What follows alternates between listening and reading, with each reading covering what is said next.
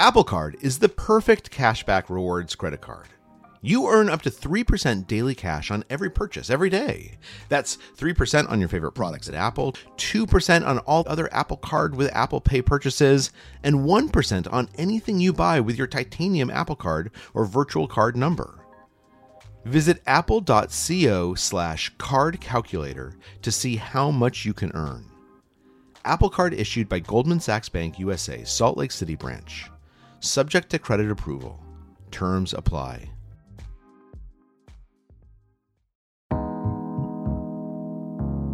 Welcome to How To. I'm Courtney Martin. And I'm Carvel Wallace. Carvel, you know, it's February, peak season of the romantic mm-hmm. industrial complex. I love love. I do. But you know what I don't love? What's that? The outsized focus on romantic love in particular. Yeah, there's like a lot of different kinds of love. And it's weird that we're so obsessed with romantic love because there's like parental love, there's brotherly love, there's neighborly love, and maybe even the best of them all is love between friends. I mean, what is more central to joy and resilience and fun and like all the good things in life than a motley crew of friends? Which is why, even though it's kind of cheesy, I sort of love this like more modern concept of Valentine's Day Yes, I'm 100% about Valentine's Day for sure. You know, the Surgeon General of the United States is saying that there's actually a loneliness epidemic. So some people are declaring this a friendship recession. So, like, friendships are really no joke. Speaking of which, I mean, how is your friend life these days, Carvel? I'm pretty serious about my friend life. I actually prioritize it over my romantic life, and I, I am reaping the reward of that. I feel good about my friend life. That's awesome. What about you? My friend life is also solid. I got art friends, I got activist friends, I got new friends, I got old friends. Do you mean old friends like friends who've been your friends for a long time or friends who are themselves old? My longest friend is my friend since third grade. Shout out Megan. Uh-huh. Um, but I also have a lot of elder friends. Like, mm. I love nothing more than like an old, slightly curmudgeony woman with like a deep well of wisdom who just makes me not take myself so seriously. I love that. You know, we've covered friends a lot of times on this show, but I don't think we've ever talked about intergenerational friendships. Yeah, this is the first topic in our special series on friendship that starts today. It's a really interesting way to rethink who could be a friend. And we're not stopping there. That's right. In the next few episodes, we're also going to help people evolve their friendships as life changes. And we're also going to help people deal with friendships ending. Ugh, makes my heart hurt. But yes, a fact of life. Yeah. Okay, should we jump in? Let's do it. Carvel, listeners, I want you to meet Emily. I am a young 20 something and I currently live in Phoenix, Arizona. I work with an organization called Bridge USA. And what we're trying to do is we're trying to create spaces for young people in high school and college to be able to have conversations across the political spectrum in a healthy, empathetic way. And I work in a predominantly virtual space. All of my coworkers are 25 or younger. So really the only interaction that I have with intergenerational spaces is in my church and then also like within my own family. So I'm really trying to find some older friendships and really learn from people who have been on this planet for way longer than I have. Here's something you may not know.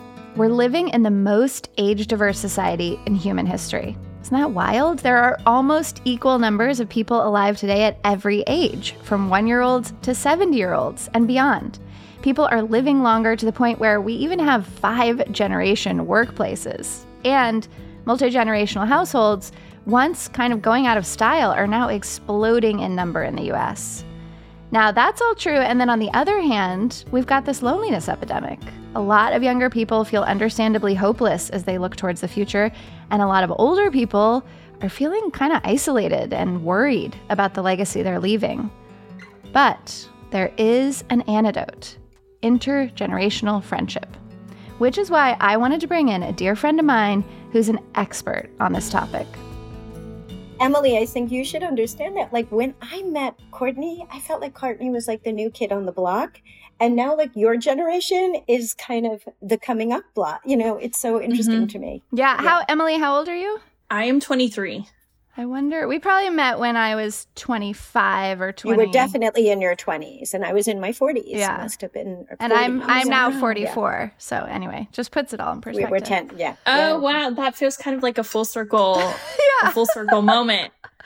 Completely. That's Marci Alboher. She's a vice president of CoGenerate, an organization whose mission is to normalize cross generational relationships. How cool is that? And she's also an author and former columnist for the New York Times. But most importantly of all, she is a genius at finding friends in unexpected places. She's going to share her wisdom right after the break.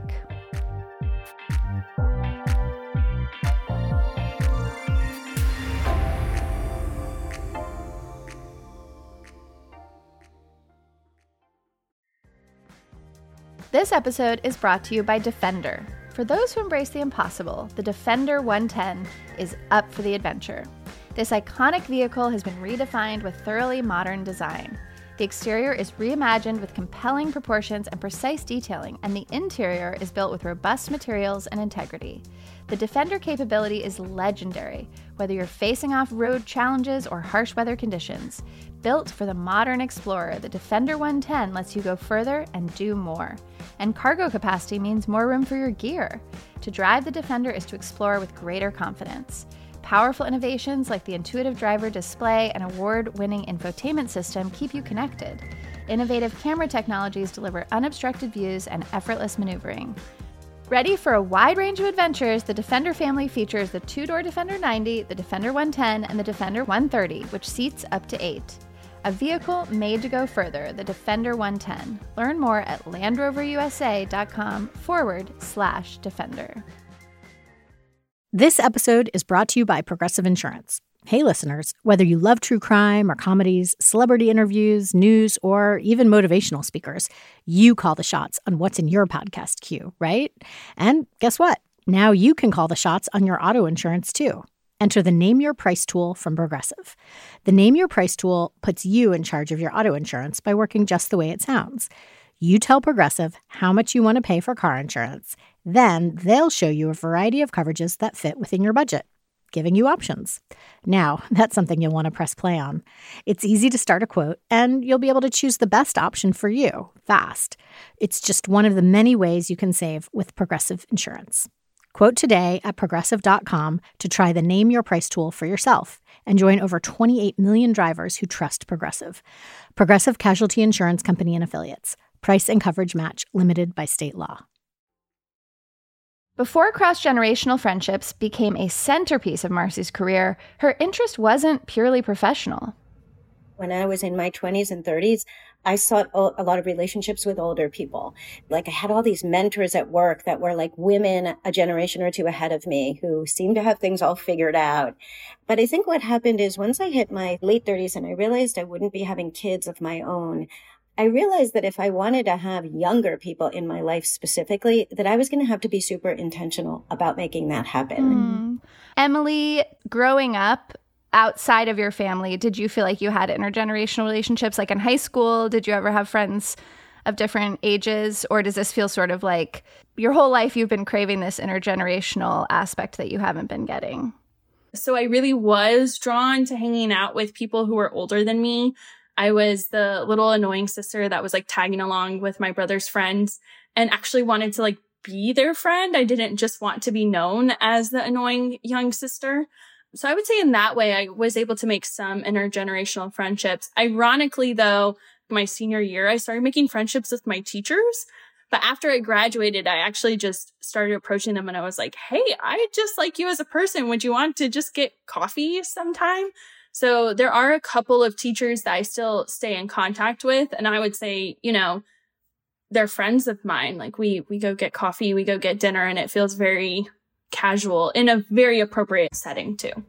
in my 30s, I met this teacher who had a huge influence on me, who had this like rich intergenerational life, um, who had a lot of purpose and community and really strong relationships because she formed, Emily, exactly the kind of friendships you're talking about that you sought out with those teachers.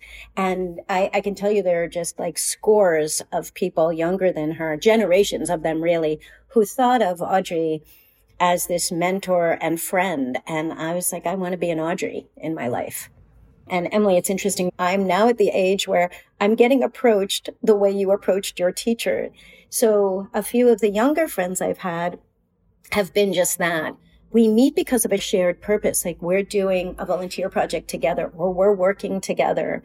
But I have met younger friends like through my neighborhood. Like one of my dearest younger friends was the barista at my local coffee shop. Mm. And we started talking.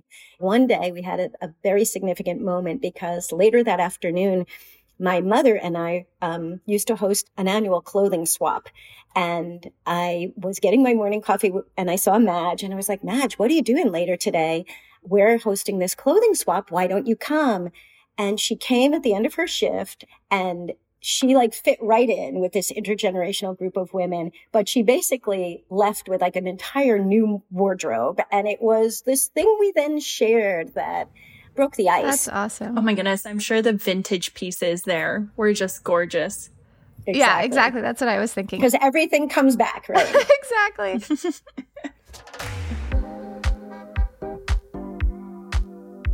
so I'm hearing, and Emily, I'm sure you're hearing this too shared passion, shared project, something that kind of brings generations together, which can be work or can be more volunteer oriented or you know, sport or something like that. And I'm also hearing physical proximity, right? The neighborhood aspect you mentioned.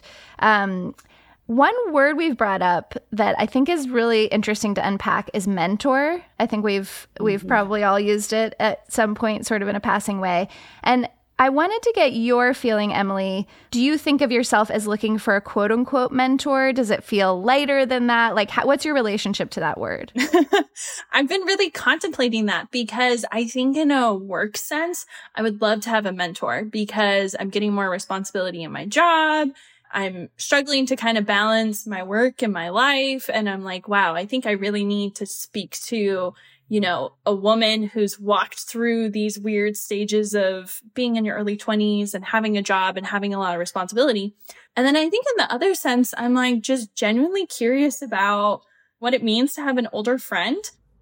I really thought about the mentor thing a lot. I think about that all the time too. And I've almost like erased the idea of one person being a mentor from my vocabulary. Mm. So first of all, we need many, many mentors, all of us at all life stages and in all contexts. We need to collect a lot of mentors and all mentorships, if they're effective, are two-way mentorships. So I find that when a mentorship is always one way and it's always one teacher and one learner, I don't think you ever get to the friendship because it's not balanced. And the best of the intergenerational relationships I find are when both people are learning and sharing and it never mm-hmm. just feels one way. It can start one way sometimes on the mentor thing, but the mentor thing is only one kind of intergenerational friendship. Like in the Madge story, neither of us were approaching that as mentorship. That was pure friendship. Like it, we clicked. Ooh, one of my coworkers, she lives in Arizona. We signed up to do ice skating lessons because we're like, we need a hobby. We need to get out of our house because we work virtual we need to just like do something to meet people. And the one other person who signed up to do ice skating le- lessons was this woman named Marta. I think she was maybe in her late 60s, early 70s. And we signed up for these ice skating lessons. I think they were for about 10 weeks. So the first couple of weeks, you know, mainly just my coworker and I, we were like chit chatting. And then like the third or fourth week, we finally like broke the ice with Marta. And it just turned into this like really fun friendship where she was joking with us and she was like, I bet your grandmas are not doing ice skating lessons. And I was like, actually, no, they're not. um, so it was really fun to just like get to know her for a little bit. Unfortunately, I think we made those connections a little bit like too late in the lessons. And then the lesson was over and I, I don't know what Marta's doing. So Marta, if you want to reach out to me, if you're listening to this, please feel free to. Yes. Um, but that's kind of when I started to realize I was like, wait, I don't have to just find a mentor. Like having a mentor is really great and awesome. But also like I can just find an older person and be friends with them. I didn't realize that that was like a friendship level that you could unlock. And I was like, oh, I feel like I'm really missing that. Well, and I'm hearing in your story that pivotal moment that we heard in yours, Marci, of when you asked your barista Right. if she would come to your house. Like we get sometimes to bump up against people of different generations, but if we don't take that extra step, like if you could have said to Marta at the last lesson, Hey, it's been so amazing getting to know you. Like, would you mind if I got your number? We could go for a walk sometime. It's like these things probably sort of fall through our fingers at different moments. Um, so it's good to like keep an eye on the opportunity while we have it. Marci, what did you hear in that story? my whole work life has me thinking about this. And one of the things we talk about is like a recipe for intergenerational relationships is proximity, shared purpose, and practice. So proximity, I think we saw it in these stories, the ice skating, the coffee shop. The shared purpose is like that you're together on something that is a shared activity or mission. And the practice is really the, it takes a little work sometimes to, like, I think doing a little work to say, wow, in this friendship, I may behave a little differently or communicate a little differently or do something different than I do with my age peers. And that, that takes practice. So if you have anybody younger or older in your life, you realize like some people came of age where it's really common to leave voicemails. Some people never listen to their voicemails based on age group. That's a common generational Emily, do you listen to practice, you know? voicemails? I try to avoid them if I can. right.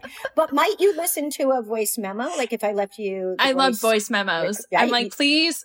Right. I, I, send my best friend voice memos and we joke, we're like, we run our own podcast. Like, we're just sending each other Right, voice memos great. throughout the day. Right. And I see that with my nephew. He would never, he's 17, 18 now. He would never listen to a voicemail, but he loves the voice memos. He lives them for me all the time. But yet, if I'm communicating with another 50 or 60 something or with my mother, I know a long voicemail will get listened to. So just those kind of cues, Courtney, just trying to observe. We shouldn't assume that because someone is of a certain age or generation, they communicate in certain ways, but some of them do surprisingly map to our mm-hmm. generational cohort. Yes. Marci, you're reminding me so much. One of my most treasured intergenerational friendships right now is my neighbor Louise, who's 85 or maybe 86. I can't remember. She actually does text um, and email. And so we have pretty similar communication styles in that regard. But actually, I've noticed physically when I'm with her, I feel like I have to like slow my entire nervous system down. I don't know if you've experienced this, Emily, but especially with like an elder, like someone who is a lot older. And it's not that she's slow in any like way related to her age. She's also like Buddhist and like a very practiced meditator. So part of me wonders is this age or is this like just Louise? But I literally have to be like, oh, like talk slower, Courtney. Like be more calm, like don't rush through things. Like it's almost a cultural difference than Yeah. like a tool difference, if that makes sense. Emily, do you ever have that experience with an older person? 100%. I find that when I'm with my peers, it's like I'm talking at 100 million miles per hour. And it's almost like you need to talk faster. I realize I'll start doing that when I'm talking to like my grandma, for instance. She's like, whoa, wait a minute. you were there. Mm-hmm. Now you're here. How did you just slow down for a little bit? And I'm like, oh, okay. Yeah, there is, you know, a different, I think the word culture, Courtney, I think that's a really like great word to use about those differences. I feel like age is never the only thing in the mix. It's never, I like to say, it's never the only thing in the room. It reminds me of the intersectional language. Mhm. Like with everybody you're dealing with, they are their age, but there are other things too, right? So you can always tease it out, but you know that age is part of it. What's going on, age and generation. And then the other thing is when you just said like, oh, I need to develop a hobby. I got into this ice skating with my friend. Like it just brought me back to like, I now know what my hobbies are. And I find that when I'm with younger people, they're still figuring that out. They're still trying out so many things to know that about themselves. And when you get older, you have to remind yourself that you can surprise yourself and that you can continue to gain knowledge about yourself, but you do have a good sense. And often when you get older, what you want to do is dig in more and make more space for the stuff you know you really love.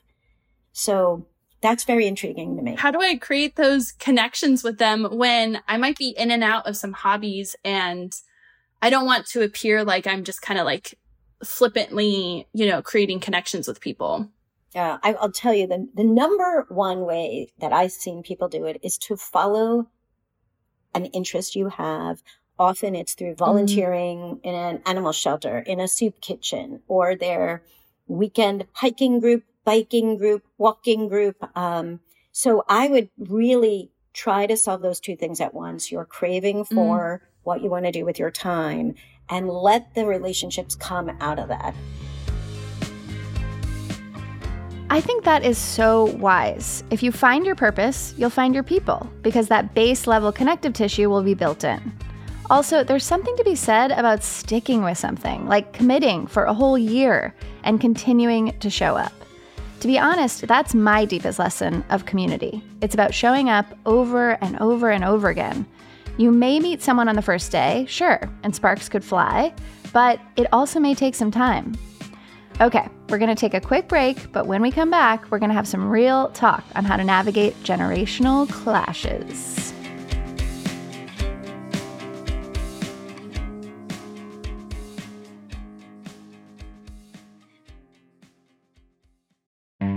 On Death, Sex, and Money, we feature interviews with you, our community of listeners, getting honest about uncomfortable things. I developed an illness where it isn't safe for me to drive. A friend once said to me, Sex is like air. You don't think about it until you're not getting enough. This is a similar sort of thing if you just replace sex with driving. Listen to Death, Sex, and Money wherever you get podcasts.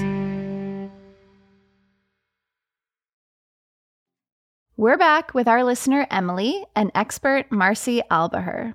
I'm thinking the three of us are talking a bit as if intergenerational relationships not that they're easy, but that's, you know, Marci and I do a lot of it.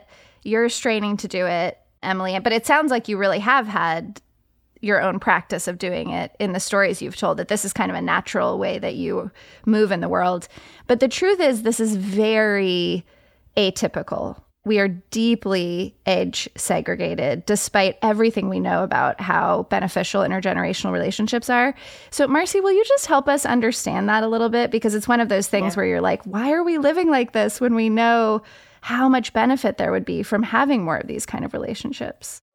You know, we started like um, 100 years ago as this very age integrated society. And this was before we had uh, the kind of separations in even in school that we have now where everything is kind of broken down into grammar schools and middle schools and high schools and colleges. And one of the things that is a very much a hallmark of like American modern society is that we are born somewhere and like the big kind of American success story is you kind of go off, get educated, and you leave where you came from. Multi generational living is having a comeback. In the pandemic, especially, we saw the rise in multi generational living that came through necessity and through economic challenges. Uh, so I think we are cutting it back, but there is this, there always was this like American success story was like very high, um, tied to like the individual journey, not a community and collective journey as is so common in cultures that are a little more communitarian oriented. And people are craving it now. People are feeling isolated, disconnected. I mean, it's funny that you mentioned, Emily, that the church is a place that is a place of intergenerational connection. We have become a less religious society overall, and a lot of uh, faith institutions are finding that younger people are not coming anymore. So they are not as age integrated places as they used to be. Mm. Workplaces, which could be the most age diverse places for us to mix, often the, the much older and the much younger people are not mixing. We do have to do some work if we want to reestablish these kinds of mm-hmm. connections. Mm-hmm. Yes. Emily, have you had experiences at church? I'm curious about that. Yes and no. I feel like still my church experience has still been like very like age segregated. I think it's also like just doing some self reflection. It's really on me too. Like I'm, I'm talking about how I want these friendships and then like I'm really like listening to what you're saying, Marci and Courtney. And I'm like, oh my goodness, there's been these different touch points when I could have just consistently showed up or I could have made the first move and been like, Hey, I really feel like we click. Like, would you like to go shopping sometime or do you want to go to the farmer's market? And I think there's still this barrier in my mind of, oh, this person is older. I can't really be friends with mm. them in that way.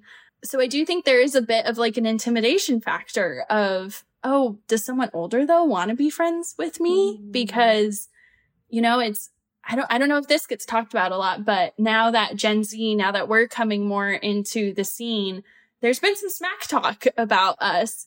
And that can make it feel a little bit like, oh, well, what if people think I'm fitting XYZ stereotype and, or they look down on me because I'm young, but I guess I also have to let people decide that too. Oh, Emily, two things like older people love it when younger people seek them out. So just know that. Like you are, you know, I'm Jewish and we would say like big mitzvah if you approach an older person with that kind of curiosity and interest. I can't imagine anyone would be re- rebuff you, especially if you feel like you're clicking. And then it, it just struck me that what you were talking about is like we do the easy thing and the easy thing is to find the person our age, our race, our gender and like mm-hmm. Who, who makes us feel comfortable and I was thinking about the work you do. Like you do bridging work and I just feel like you understand the power of making a connection across difference and age is just like another difference. And mm-hmm. in some ways, it's, it's an easier difference than the kind of political divide you're working in because all of us have experience with age, right? We all know what it was like to be younger and aspire to be older or know someone older in our family. I think the, the work you do around the political divide is a harder bridge to cross. Mm-hmm. That's such an interesting point. I was also thinking, Emily, I remember when I was your age, it was like, or maybe a little bit older, it was when Obama and Clinton were running against each other. And mm-hmm. that was a real generational rift among women in particular. And, you know, I was an Obama supporter, and I remember I had older friends and mentors who were Clinton supporters, and they were mad at me. And, you know, I was wrestling mm-hmm. with them. And, and so I do think each generation feels like the older generation is talking smack about them like mm-hmm. that that's kind of this you know cyclical thing that happens. And so i just really wanted to mirror for you that i remember that feeling. And it, it is intimidating and like we have to push through it. And i was also thinking on the elder side marci your story about the coffee shop like one of the things i admire about you among so many things is that you're non-hierarchical. Like you aren't rushing through that coffee experience being like this lady gets me my coffee like not contemplating her humanity like you're slowing down enough to have mm-hmm. a conversation with her value her at the same level that you value yourself invite her into your home and so i think for older people who are listening the more that you can look at someone like emily who's 23 or even me who's 44 and like not discount our humanity just because we're younger or just because we're, you know, in Emily's case, maybe her organizational title is not fancy or, you know, whatever it is that you're sort of used to registering as like, oh, this is a person worth my time, worth me chatting with. Like, if we can shed some of those kind of elite ideas about who could be our friends as older people, I feel like we could meet more young people. Isn't that part of this story? Completely. But I also just have to say, all intergenerational friendships seem to have this little bit of cachet around them. I follow the media and I've seen a bunch of stories about, you know, he's 20, they're 70, and they're best pals. Like that mm-hmm. is a mm-hmm. headline people like to read because it's counterintuitive, it's intriguing, and we all want to be part of something that's a little different. I also mm-hmm. have a very practical piece of advice that, you know, maybe is like too practical. Marci, tell me if this is not fair, but I have a friend who just turned 30. Hi, Caroline. And I'm 44. And I met her after a talk I gave. She came and introduced herself. And I can't remember. I think maybe we met up for coffee. But ultimately, our bond has been like fomented around an intergenerational book club that I'm in, which is really awesome. Um, but also because she's really helpful with my kids.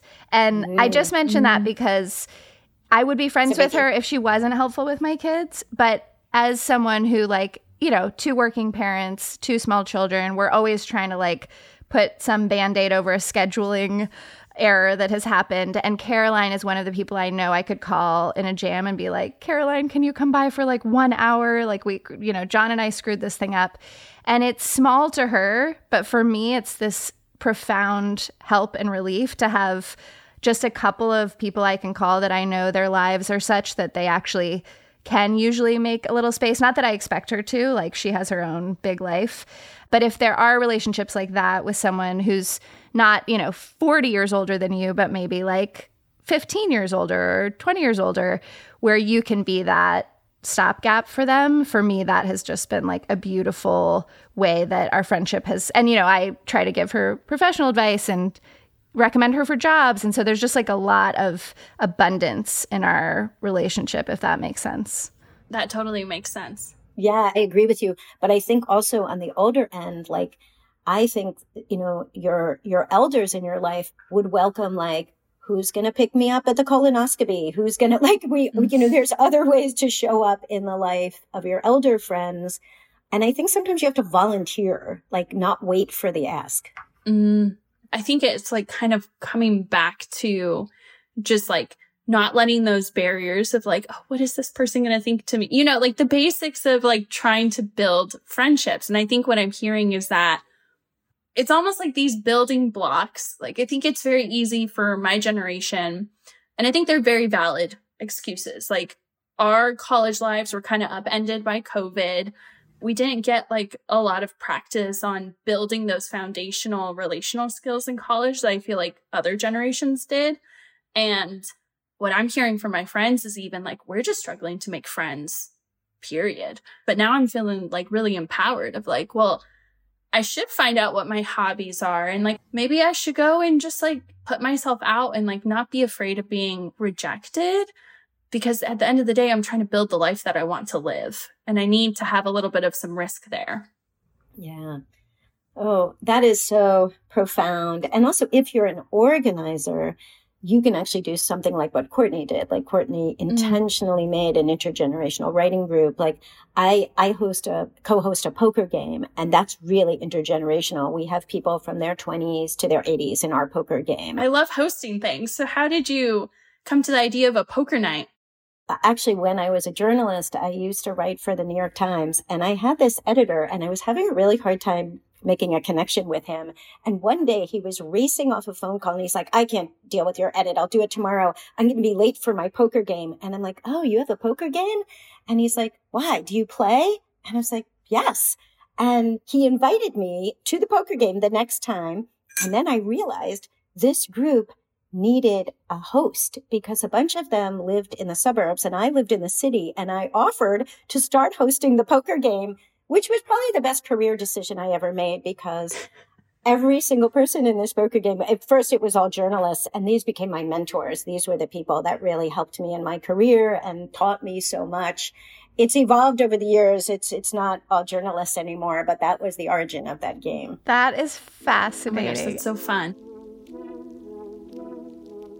I want to do one beat on some of the challenges of intergenerational relationships. I think we've talked about potential communication challenges like intimidation, ageism is all potentially in the mix. Marci, what are some other things that you hear people bringing up that end up being creating some strain or tension in these friendships?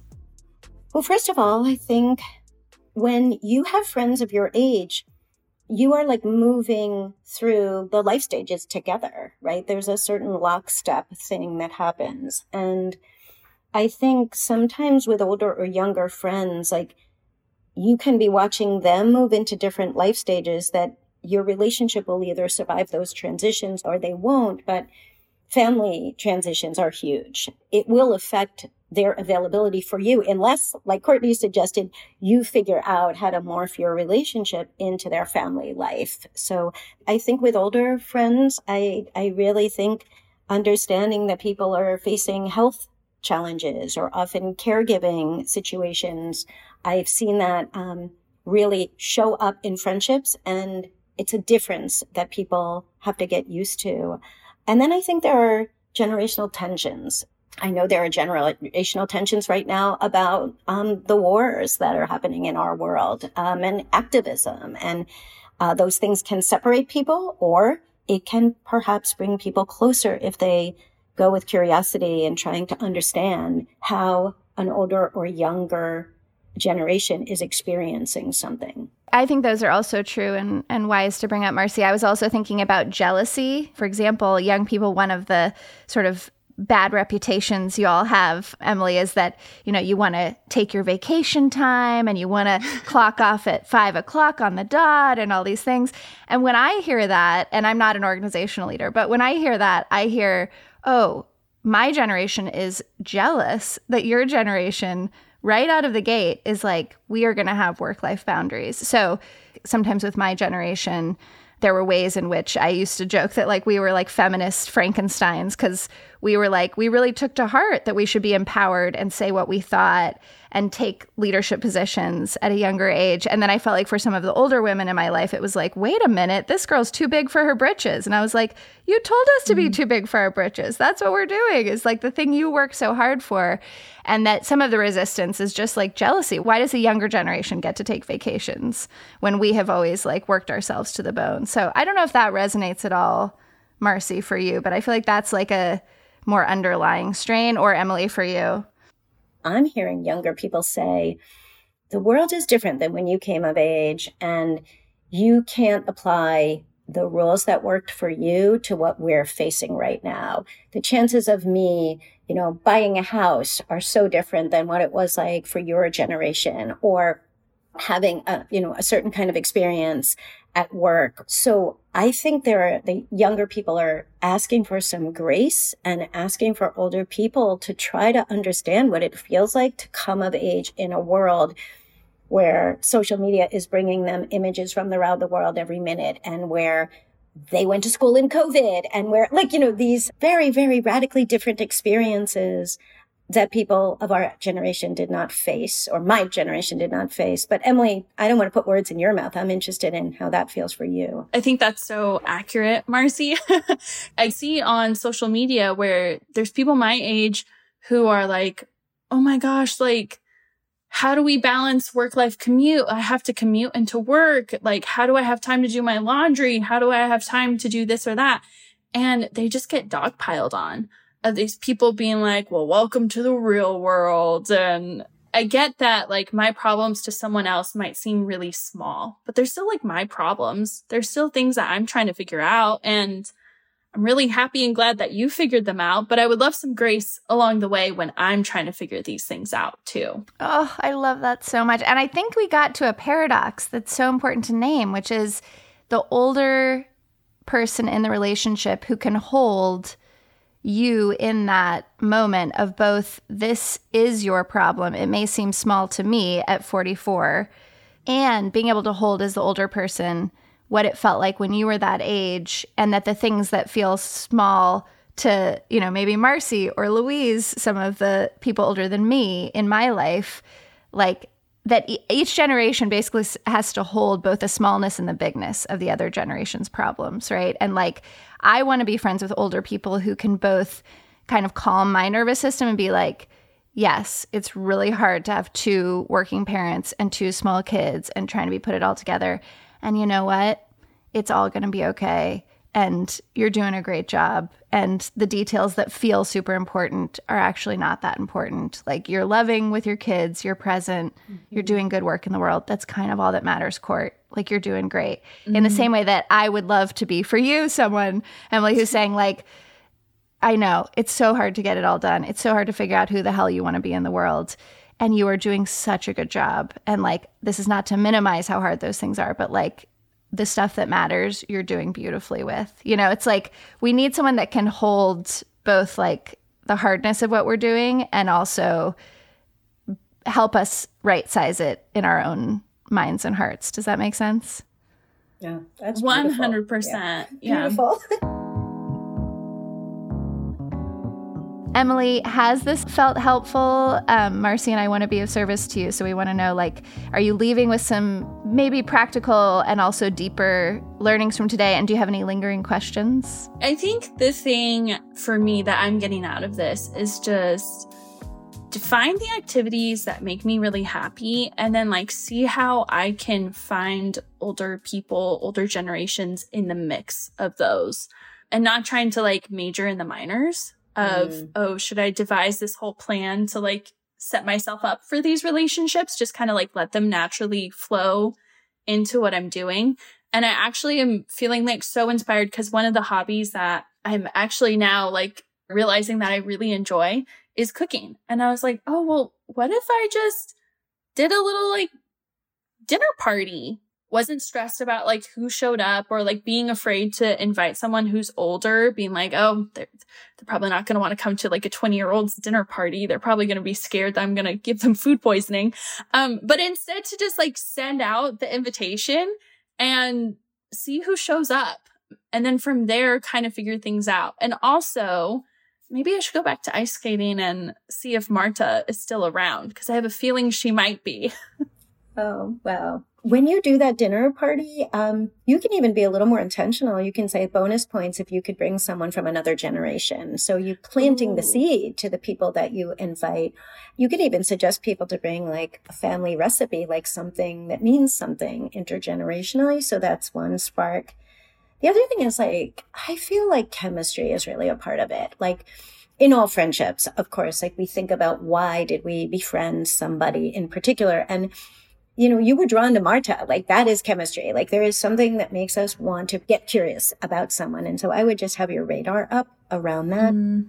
And I think the other thing is, and I talk about this all the time with Duncan, the younger colleague, where we're leading these workshops on cross generational relationships. And I learned this from him is you'd be surprised, like you're the younger, and then suddenly it will hit you that you just flip a switch and you're like, wow, so there's the next generation who are coming to me and it often happens at work. But we started doing a bunch of work with high school students, and Duncan is like, mm. "At 30, I'm now the elder," and it was so interesting what to watch him have that transformation, which I've watched with you, Courtney, over the years. So um, I'm just going to say, like, wherever you are in this, Emily, like, I wouldn't be surprised if you get to be the elder too. Like, age is just relative. There's always someone mm. older and younger. So keep that in mind. Yeah, I love that. That's the best. Well, our chemistry has been on fire. I would love to hang out with the two of you any old time. And, you know, Marci, just can't thank you enough for all of your wisdom today and over the years. You're such a gift. What a joy this was. Yeah, thank you so much. So that was part one of our special friendship series. Be sure to join us next week when we dive into how friendships grow and change over time. And in the meantime, check out the show notes where we have links to a bunch of great episodes about where to find friends, how to approach a friend crush, and even how to deal with gender divides in friendship. And of course, we want to know what you think. What friendship advice do you have? What conundrums can we help solve? Do you have a missed connection from ice skating class? Send us a note at howto at slate.com or leave us a voicemail at 646 495 4001, and we might have you on the show. And if you like what you heard today, please give us a rating and a review and tell a, you guessed it, friend.